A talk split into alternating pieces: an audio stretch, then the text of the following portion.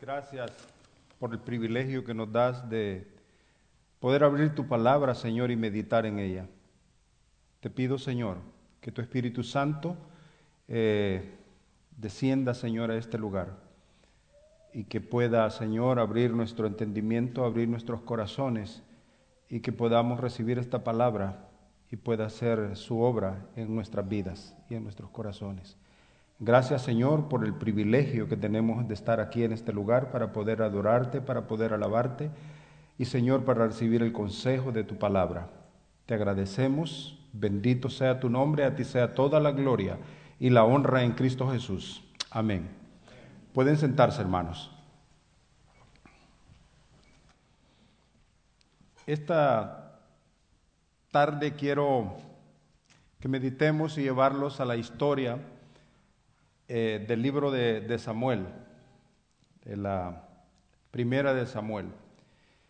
Eh, quisiera, como leyó el hermano José, leyó 18 versículos del capítulo 1 y más o menos los puso ya en, contexto. Pero a manera de introducción quería eh,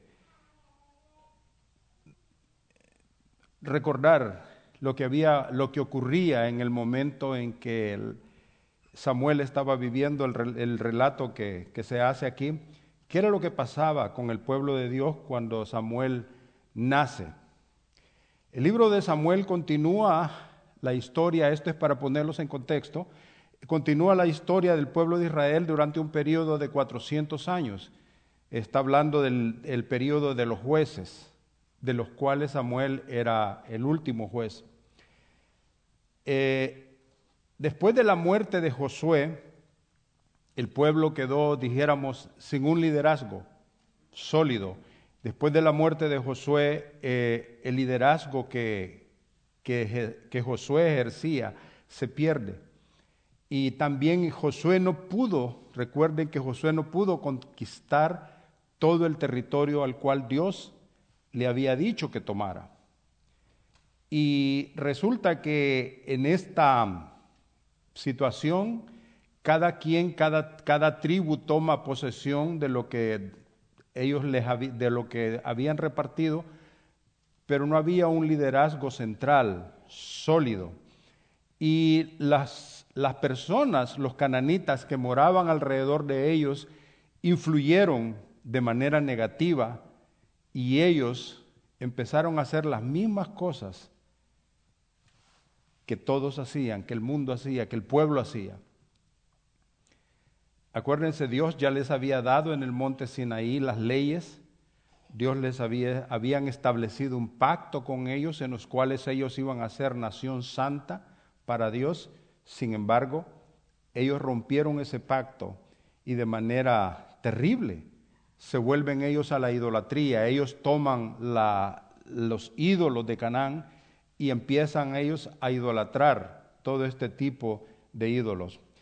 Cuando en el capítulo de jueces, el capítulo 2, versículo del 8 al 10 dice, entonces Josué, hijo de Nun y siervo del Señor, murió a los 110 años de edad. Después de que murieron todos los de esa generación, creció otra que no conocía al Señor, ni recordaba las cosas poderosas que él había hecho por Israel. Eso les da una idea a ustedes. Estoy, como les dije, poniéndolos en contexto. El, libro de jueces, al terminar casi el libro de jueces, la palabra de Dios dice, en esos días Israel no tenía rey y cada uno hacía lo que bien le parecía correcto según su propio criterio. Por decirlo así, era una anarquía completa.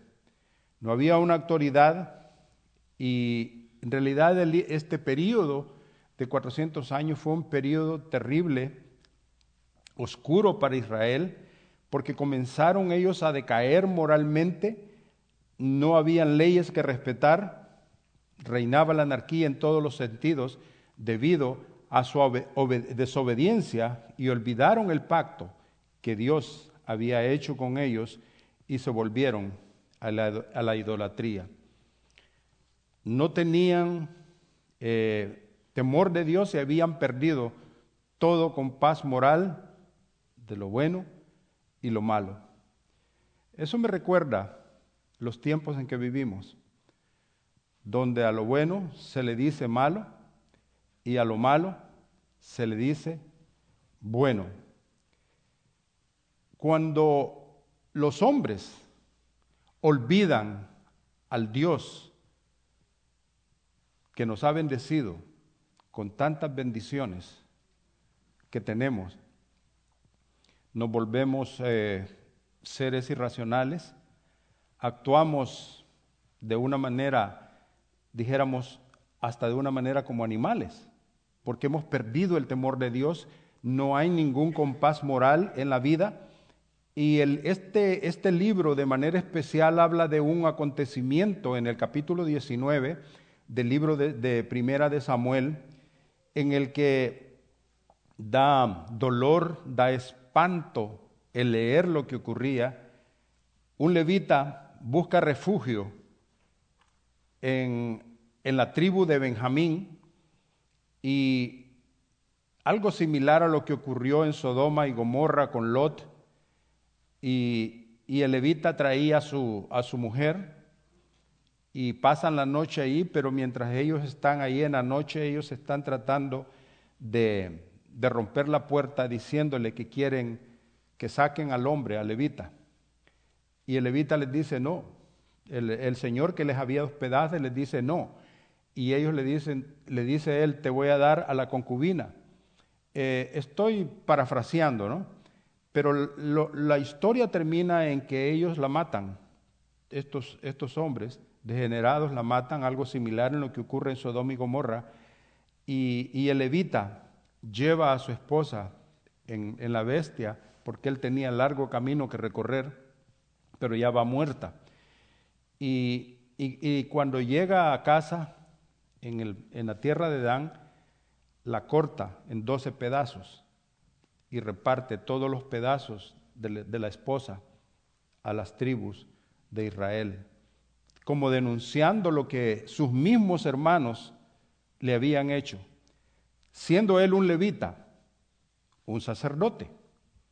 Sin embargo, ellos no respetaron absolutamente nada.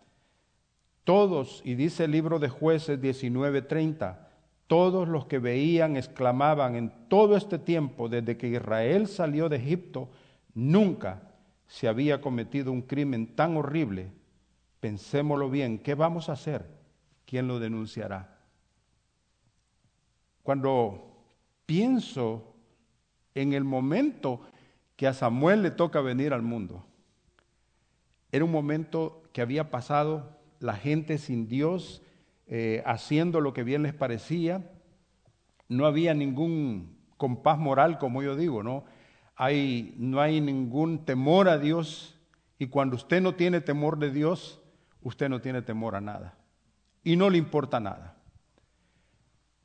Y en ese, en ese contexto, el pueblo de Israel estaba cuando Samuel nace.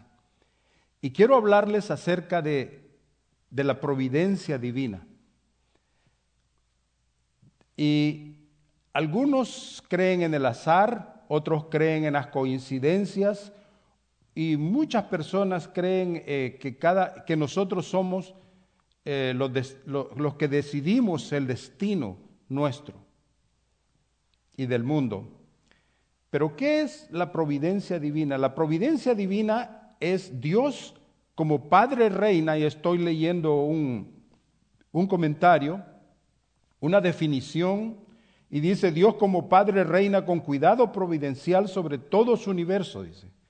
Sus criaturas y el fluir de la corriente de la historia humana de acuerdo a los propósitos de su gracia, es evidente que la en la Biblia que Dios controla el universo, el mundo físico, las naciones y el destino humano. En fin, Dios tiene el control sobre todo, Él es soberano. y en, ese, en, ese, en esa soberanía de Dios, Dios envía a Samuel. A manera de ilustración, la providencia divina en su tiempo y en su momento ha obrado en todos los países del mundo, nuestros países. Ha enviado personas que nosotros dijéramos o, eventos providenciales en momentos en que los países han estado en situaciones extremas y en sufrimiento y en dolor y en muchas otras cosas. Y, los Estados Unidos no es la excepción. Eh, yo considero que, Estados Unidos ha tenido muchos, muchos hombres que han sido providenciales en esta nación, eventos que han sido providenciales en esta nación. Eh, para el caso, ha tenido presidentes Estados Unidos como Abraham Lincoln, como Kennedy, como Washington, muchos presidentes y los de la historia reciente. Pero fíjense una cosa, el, quiero hablar de Abraham Lincoln, creo que fue un hombre muy providencial en la vida de esta nación. ¿Por qué? Porque creo que Dios lo envió a esta nación cuando esta nación más necesitaba un hombre para por decirlo así, para salvar el país. Abraham Lincoln fue el 16 presidente de los Estados Unidos. Eh, también nació de padres humildes que eran cristianos. Él fue criado de sus, sus padres, eran cristianos, y es bien sabido también, aunque muchos lo niegan, que era un hombre de oración. Era un hombre que, había declarado en 1863 día de oración y ayuno para sacar a flote la nación. La nación, los Estados Unidos, entonces estaba enfrascada en una guerra fratricida, estaba enfrascado en una guerra civil que se conoce como la guerra de secesión, y en esa guerra civil él aparece como presidente. Y fíjense ustedes, dirigir la nación en ese momento, que estaba a punto de partirse, los Estados Unidos de América entre el norte y el sur, Abraham Lincoln viene a, a reinar y el problema era la esclavitud. Y una de las cosas que Abraham Lincoln hizo fue abolir la esclavitud por decreto y también su gran discurso en Gettysburg, aquí en Pensilvania, a donde se llevó la última gran batalla entre las tropas eh, que estaban peleando en la guerra civil. Pero desafortunadamente fue asesinado debido a la situación y los conflictos que habían y porque unos querían que la esclavitud se mantuviera para seguir explotando y otros no querían. Y eso fue el problema y él se vio en medio de todo esto. Pero él dijo algo muy interesante en la batalla, en cuando él da el discurso de Gettysburg. Dijo que esta nación, bajo la guía de Dios, ve a renacer la libertad y que el gobierno del pueblo, el pueblo y para el pueblo, no desaparezca de la faz de la tierra. Él dice, bajo la guía de Dios. Y la Biblia nos habla de varios de personajes que fueron claves para proteger, para bendecir a su pueblo Israel. Uno de ellos fue José, el hijo de Jacob, que fue vendido en Egipto. Y fíjense, al final de Génesis 50, 20 dice, es verdad que ustedes pensaron, les dice él, en hacerme mal, pero Dios transformó ese mal para bien para lograr lo que hoy estamos viendo, salvar la vida de muchas personas. Dios había levantado a José para que fuera el salvador, por así decirlo, en aquel momento del pueblo de Israel, que si no hubiera perecido. Pero también, fíjense ustedes, Esther, Esther, Dios la levantó en momentos decisivos en que los enemigos de Israel habían firmado, el rey había firmado un decreto que iban a ser exterminados, que iban a ser eliminados, y Mardoqueo el padre adoptivo de, de Esther, le dice, y quién sabe si para esta hora has llegado al reino. O sea, todo Dios lo hace de una manera providencial.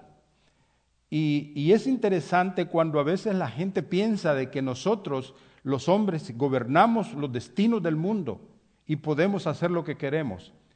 Dios le dio una gran lección al rey Nabucodonosor.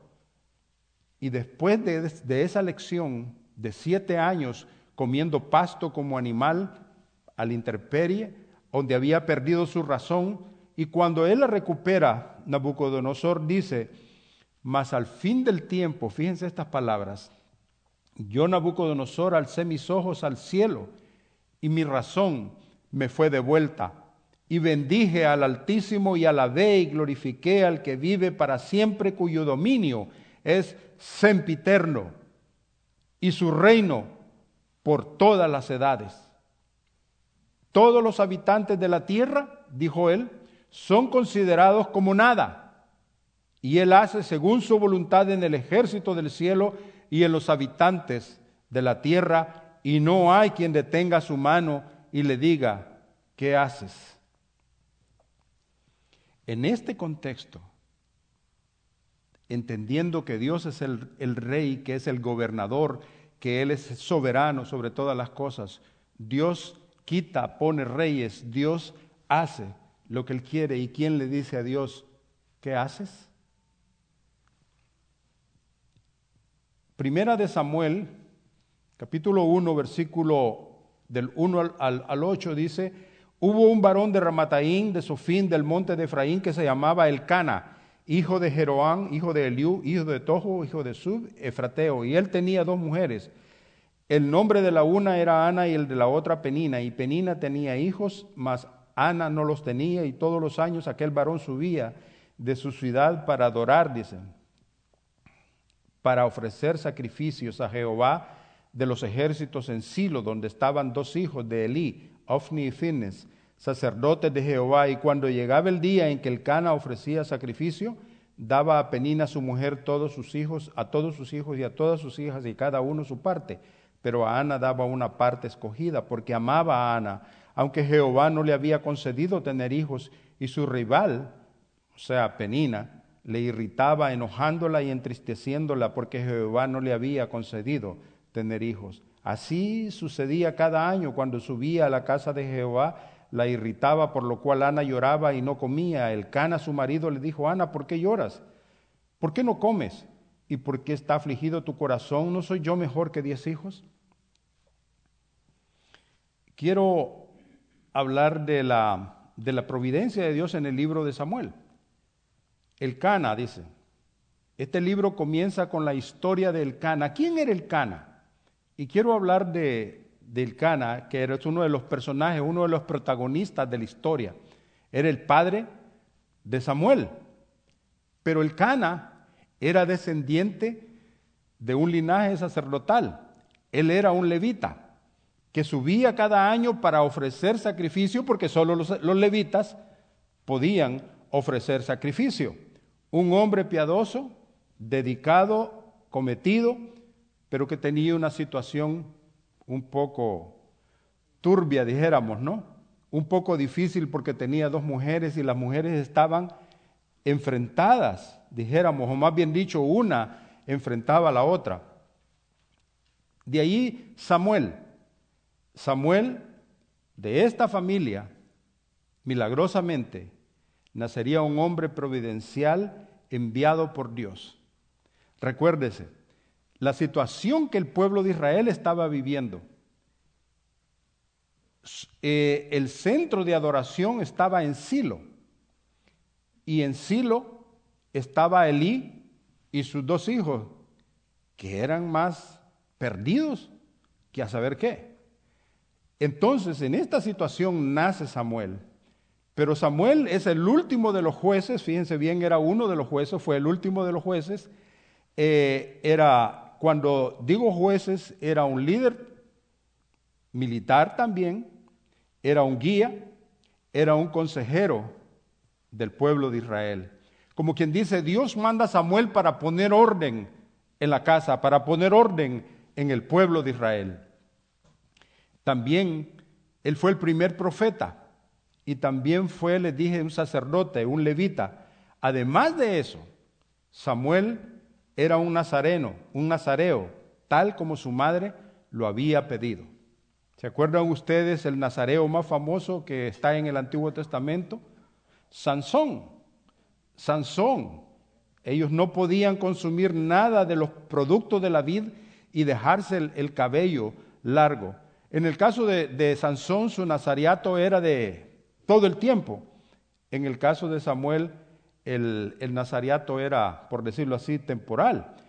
Entonces, podríamos decir que en este contexto, Dios lo llama, Dios lo permite que nazca y podríamos decir como el profeta Jeremías en el capítulo 1.5, que el profeta Jeremías dijo, antes que te formase en el vientre te conocí, le dice Dios, y antes que nacieses te santifiqué y te di por profeta a las naciones. O sea, eso se aplica también al apóstol Pablo, que fue llamado desde el vientre de su madre para llevar el ministerio, el apostolado que Dios le dio. Él, Dios quería dar a conocer a través de Samuel al verdadero Dios que ellos habían olvidado. Quería por su medio establecer el reinado. Oiga bien, porque antes era una anarquía, pero ahora Dios quiere establecer una monarquía. Y Dios lo permite, no era, el, deseo de Dios, sin embargo, Dios lo permite con un propósito. ¿Por qué? Porque Samuel unge al rey David y el rey David sería el linaje de donde vendría nuestro Señor y Salvador Jesucristo. Qué importante era entonces. Si usted se da cuenta, claro que era de una, una cosa bien providencial. Ahora, quería hablar de las virtudes del Cana, porque cuando lee usted el texto, probablemente usted no, no, no se da cuenta de lo, de lo que ocurre en el, en el caso de en el caso de, del Cana. El Cana, en primer lugar, el Cana era un hombre piadoso. ¿Por qué digo yo que era piadoso? Fíjense ustedes en la lectura. En el capítulo, en el versículo 3 del capítulo 1, ¿Qué hacía el Cana todos los años? Dice, todos los años, dice, aquel varón subía de su ciudad, ¿para qué? Para adorar y para ofrecer sacrificios a Jehová de los ejércitos en Silo. Él no vivía allí, pero todos los años él iba, porque él tenía una convicción en quien había creído, amaba a Dios. Era el Cana, por lo tanto, era un hombre piadoso, era un hombre que iba siempre, todos los años, con su, con su familia. Otra de las cosas, de las características de este hombre, es que el Cana era un hombre de familia. Versículo 4, eh, y cuando llegaba el día en que el Cana ofrecía sacrificio, acuérdense, él era un levita, daba a Penina, su mujer, y a todos sus hijos y a todas sus hijas, a cada uno su parte. Todos iban como familia a la casa de Dios para adorar. Ese es un tremendo detalle. Fíjense bien, cuando nosotros como padres Oiga bien, cuando nosotros como padres, y por supuesto cuando nuestros hijos están pequeños, ¿no? porque ya cuando están grandes es un poco más difícil, pero cuando están pequeños, qué importante es enseñarles ir a la casa de Dios, siempre, juntos como familia, juntos como familia. Usted no sabe qué gran bendición y usted no tiene ni idea qué está sembrando usted en la vida de sus hijos para bendición de ellos mismos. Generalmente, Fíjense bien, generalmente nuestros niños no quieren venir con nosotros a la casa de Dios. Pero nosotros tenemos que, que decirles, tenemos que traerlos a la casa de Dios. Fíjense ustedes lo que pasó con Abraham Lincoln que yo les conté. Abraham Lincoln nació en un hogar cristiano, y sin embargo al final él no, no profesó, dijéramos, una fe, por decirlo así. Sin embargo, todo lo que él había recibido como familia cuando era pequeño y lo llevaban al templo, probablemente eso fue lo que Dios usó, su temor a Dios y su amor a Dios y su, y su ser un hombre correcto, ser un hombre honesto, un hombre que iba a sentar las bases de una nación, los Estados Unidos de América, también. Entonces, es importante que nosotros amamos a Dios, creemos y vivimos para Dios. Tenemos, fíjense bien, aunque la familia tenía problemas, yo les dije a ustedes, la familia tenía problemas. ¿Y quién de nosotros no los tiene? Sin embargo, aún con todos los problemas que tenían, venían a la casa de Dios. Ustedes podrían decir, bueno, yo tengo problemas. ¿Para qué voy a ir a la casa de Dios? Hoy tengo problemas. Y yo les dije en un sermón anterior, es importante cuando usted tiene problemas venir a la casa de Dios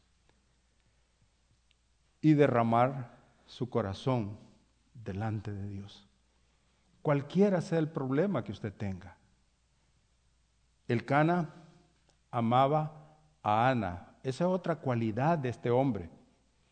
Y le voy a decir por qué. Versículo 5 dice, pero Ana daba una parte escogida porque amaba a Ana, aunque Jehová no le había concedido tener hijos. No sé ustedes, pero generalmente en nuestra cultura, cuando una mujer, principalmente en ese tiempo, una mujer no podía tener hijos era como una maldición. Y en nuestra cultura, en los países de Latinoamérica, cuando una mujer no puede tener hijos, ¿qué pasa?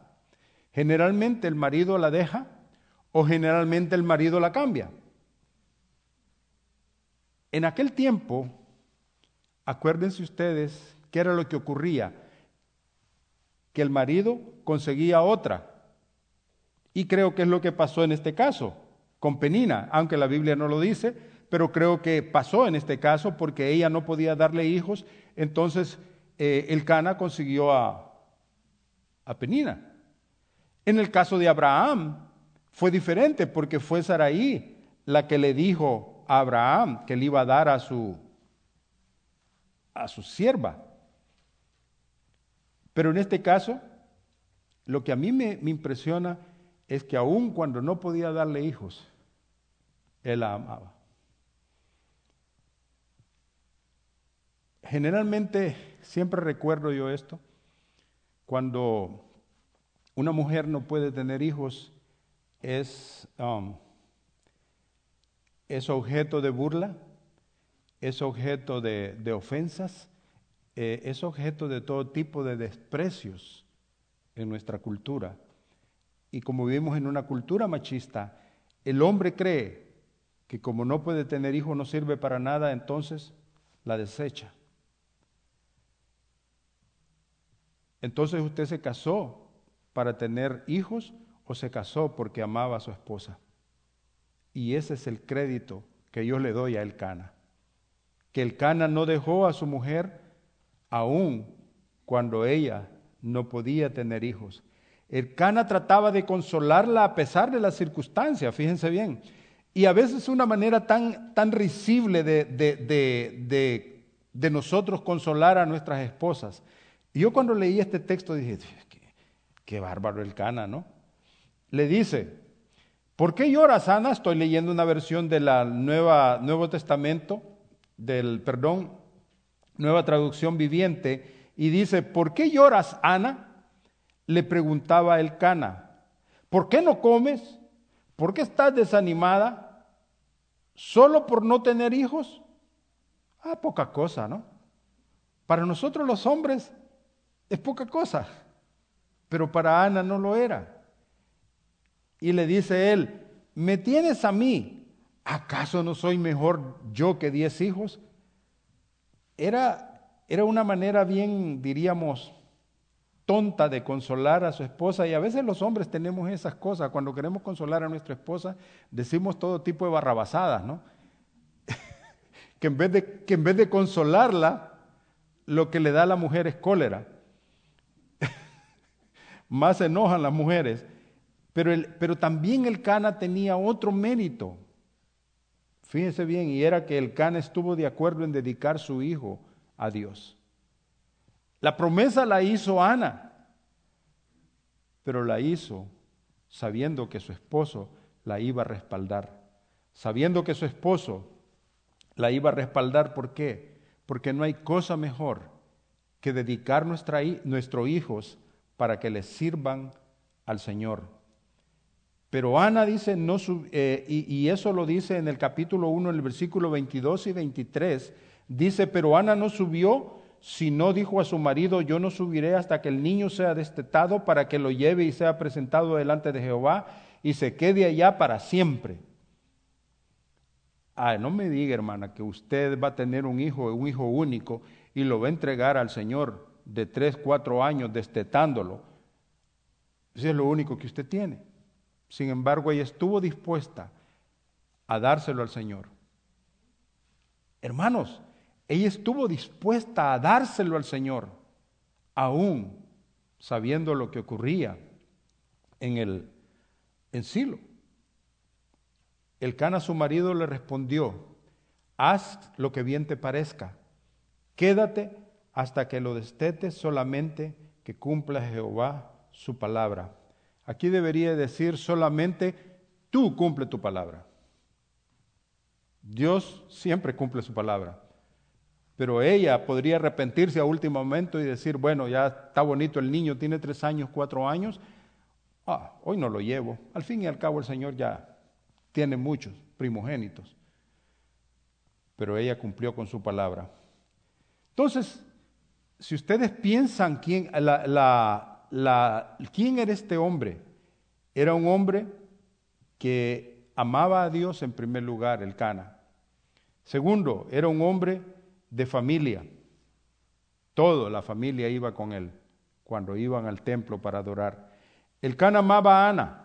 El Cana trataba de consolarla a pesar de las circunstancias y el Cana estuvo de acuerdo en dedicar su hijo para Dios porque no hay cosa mejor en la vida que servirle al Señor de corazón.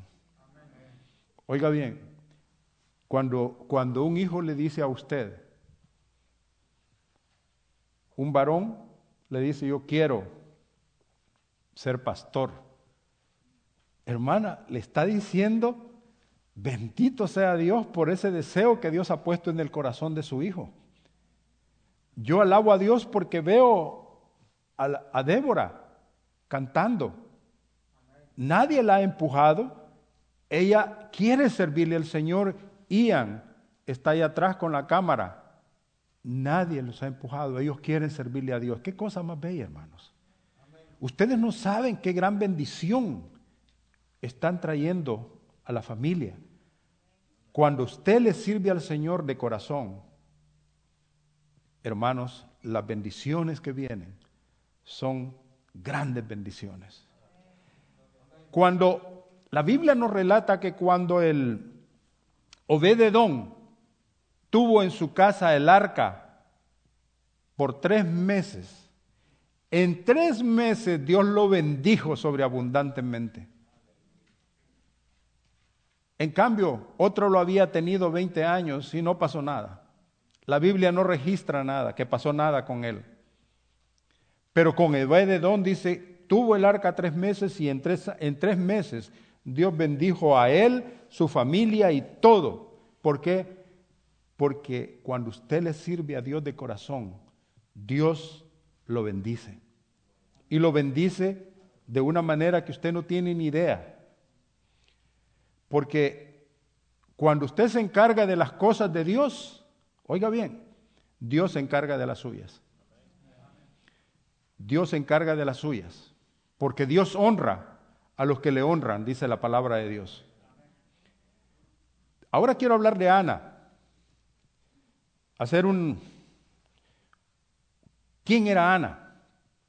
Al leer toda la historia, Ana, para mí, era una mujer virtuosa.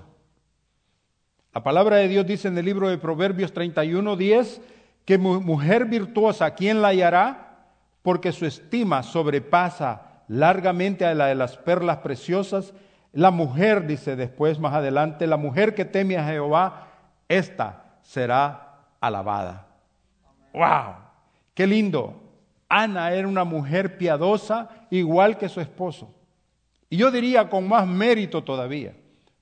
Ana era una mujer piadosa, más que su marido tal vez, o igual que su marido, porque todos los años ella estaba allí, sabiendo que era una tortura ir y viajar con su, con su rival, porque sabía que ese día se las iba a hacer difícil.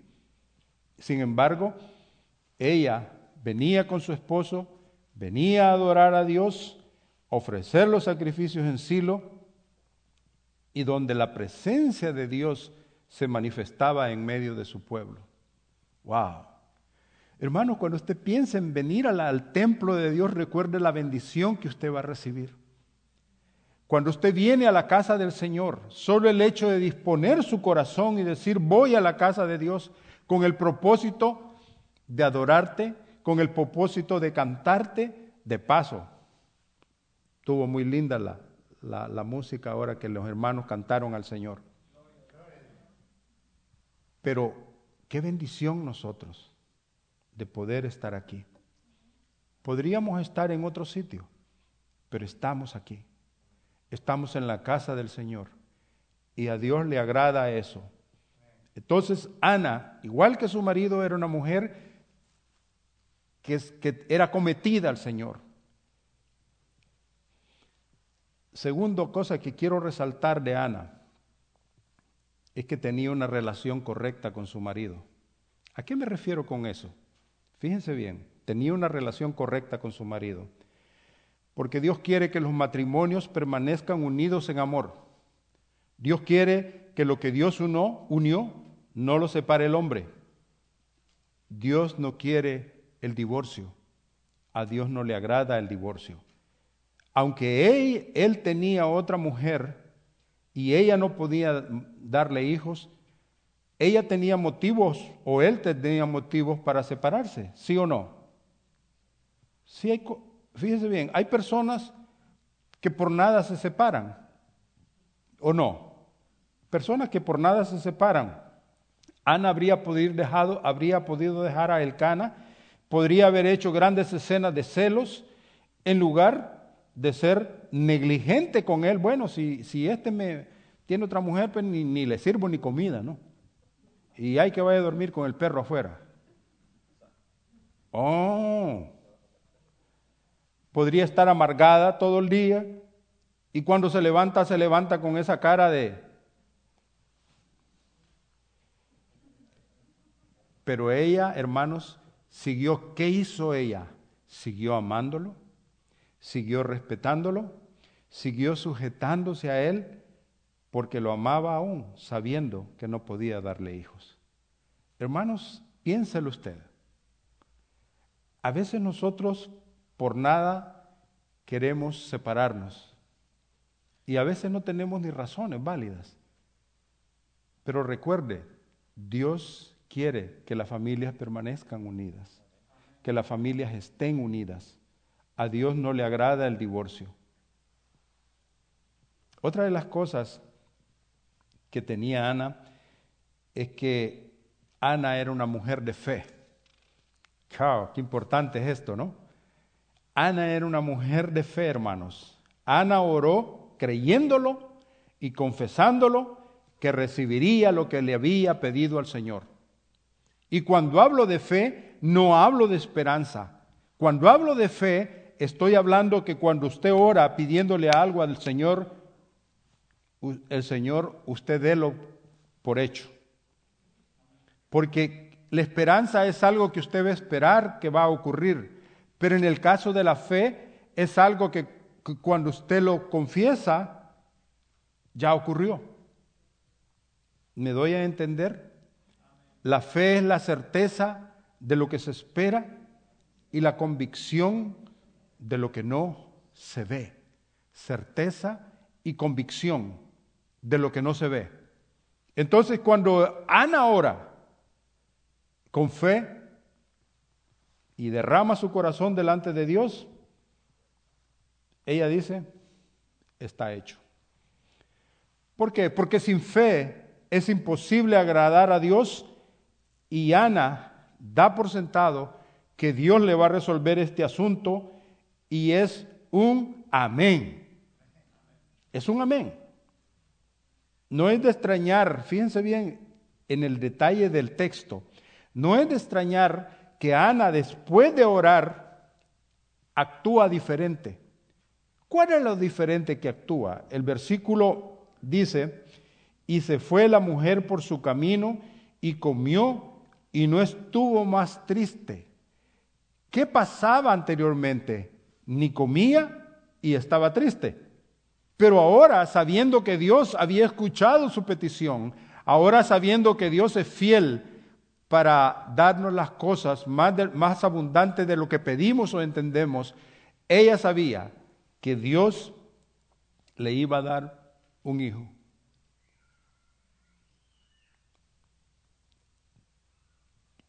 También sabía, hermanos, a quién llevar sus problemas.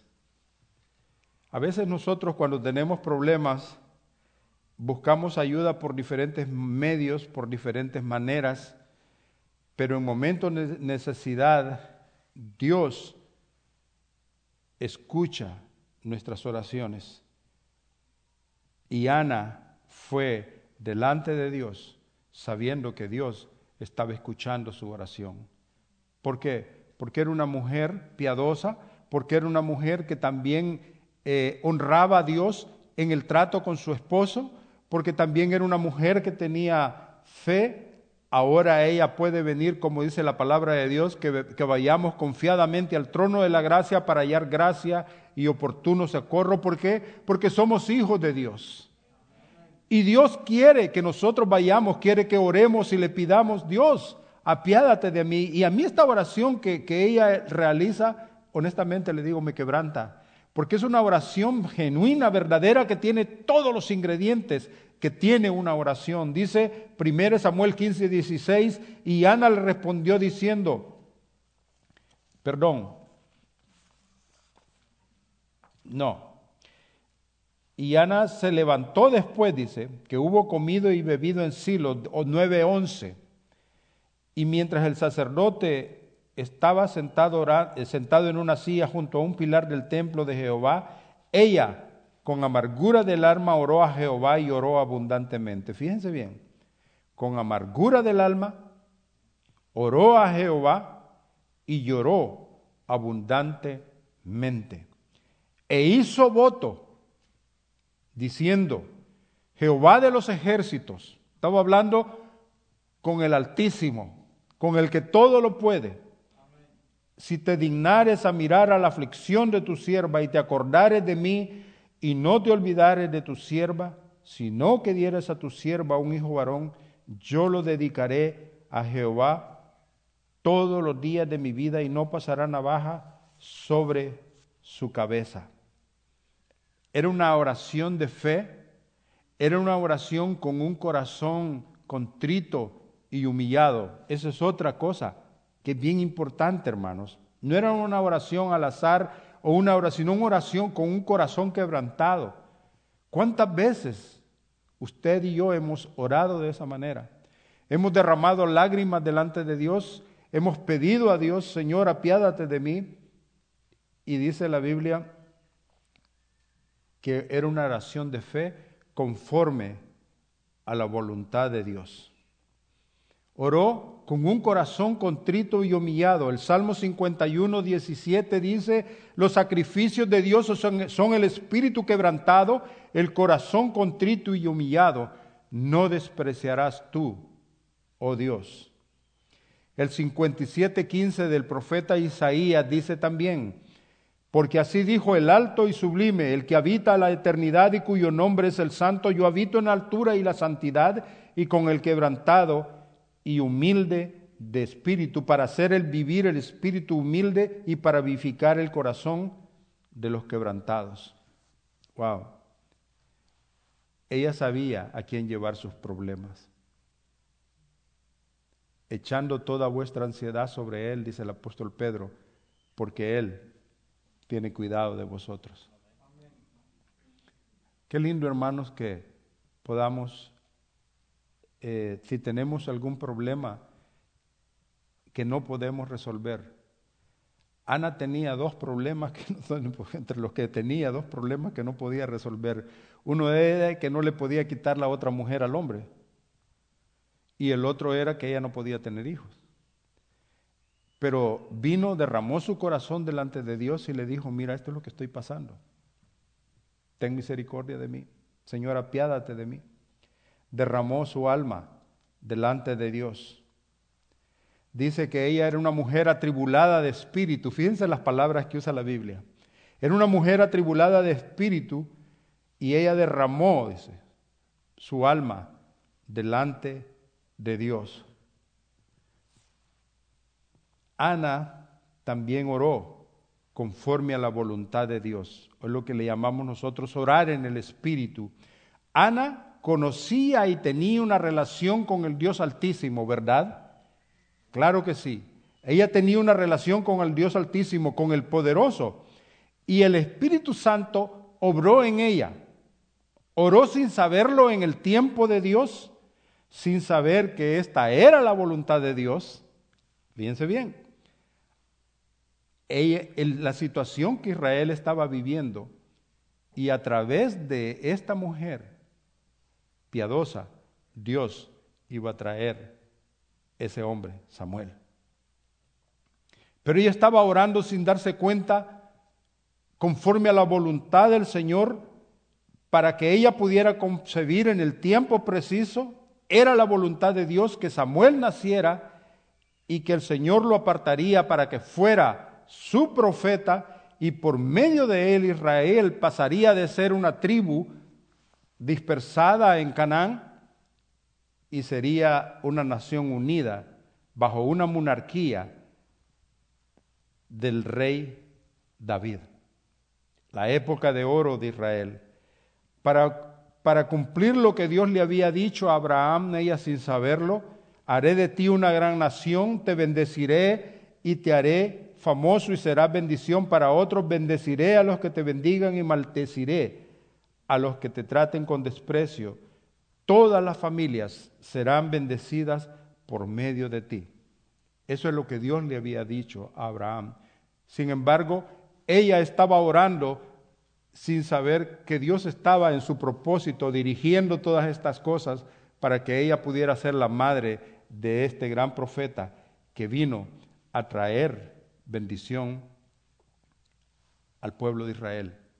A ungir a Saúl primero y luego a David, donde, se establece, donde el reino de Israel es unido y es poderoso durante ese periodo de 40 años mientras reinó el rey David y luego Salomón. Otra de las cosas que me llama la atención de esta mujer también quería, quería resaltarlo es que como les dije al principio, era una mujer virtuosa. Y fíjense ustedes lo que pasa cuando ella, eh, el Elí, el sumo sacerdote, la ve que está orando, pero no lo está haciendo en voz alta, lo está haciendo en voz baja. ¿Y qué es lo que pasa con cuando, cuando Elí la ve? Y ella dice que mientras ella oraba largamente delante de Jehová, Elí estaba observando la boca de ella. Generalmente el pueblo de Israel, ellos oraban en voz alta, oraban en voz alta, exclamando, gritando muchas veces a Dios. Pero ella estaba, fíjese, delante de Jehová y Elí estaba observando la boca de ella, pero Ana hablaba en su corazón y solamente se movían sus labios y su voz no se oía. Y Elí la tuvo por qué? Por ebria, por borracha. A veces, esto es bien interesante, entonces le dijo Elí, ¿hasta cuándo estarás ebria? Digiere tu vino. Y Ana le responde, no, Señor mío, yo, no, yo soy una mujer, le dice, atribulada de espíritu. No he bebido ni vino ni cedra, y en otras versiones le ponen ni otra cosa más. Eso ya le aumentaron. ¿no? Dice, sino que he derramado mi alma delante de Jehová. Wow. No tengas a tu sierva por una mujer impía, fíjense bien. Porque por la magnitud de mis congojas y de mi aflicción he hablado hasta ahora. Elí respondió y dijo, ve en paz y el Dios de Israel te otorgue la petición que le has hecho. Y ella dijo, haya tu sierva gracia delante de tus ojos. Y se fue la mujer por su camino y comió y no estuvo más triste. Cuando los hijos de Dios actuamos conforme al Espíritu de Dios, no pagamos mal por mal. Ella podría haberle salido, salido enojada a Elí y le podría haber reclamado, bueno Elí, ¿y vos quién sos? Mira a tus hijos, ¿verdad? Sin embargo, lo trató con respeto, no le pagó mal por mal, le pagó bien por mal, lo trató con respeto. ¿Por qué?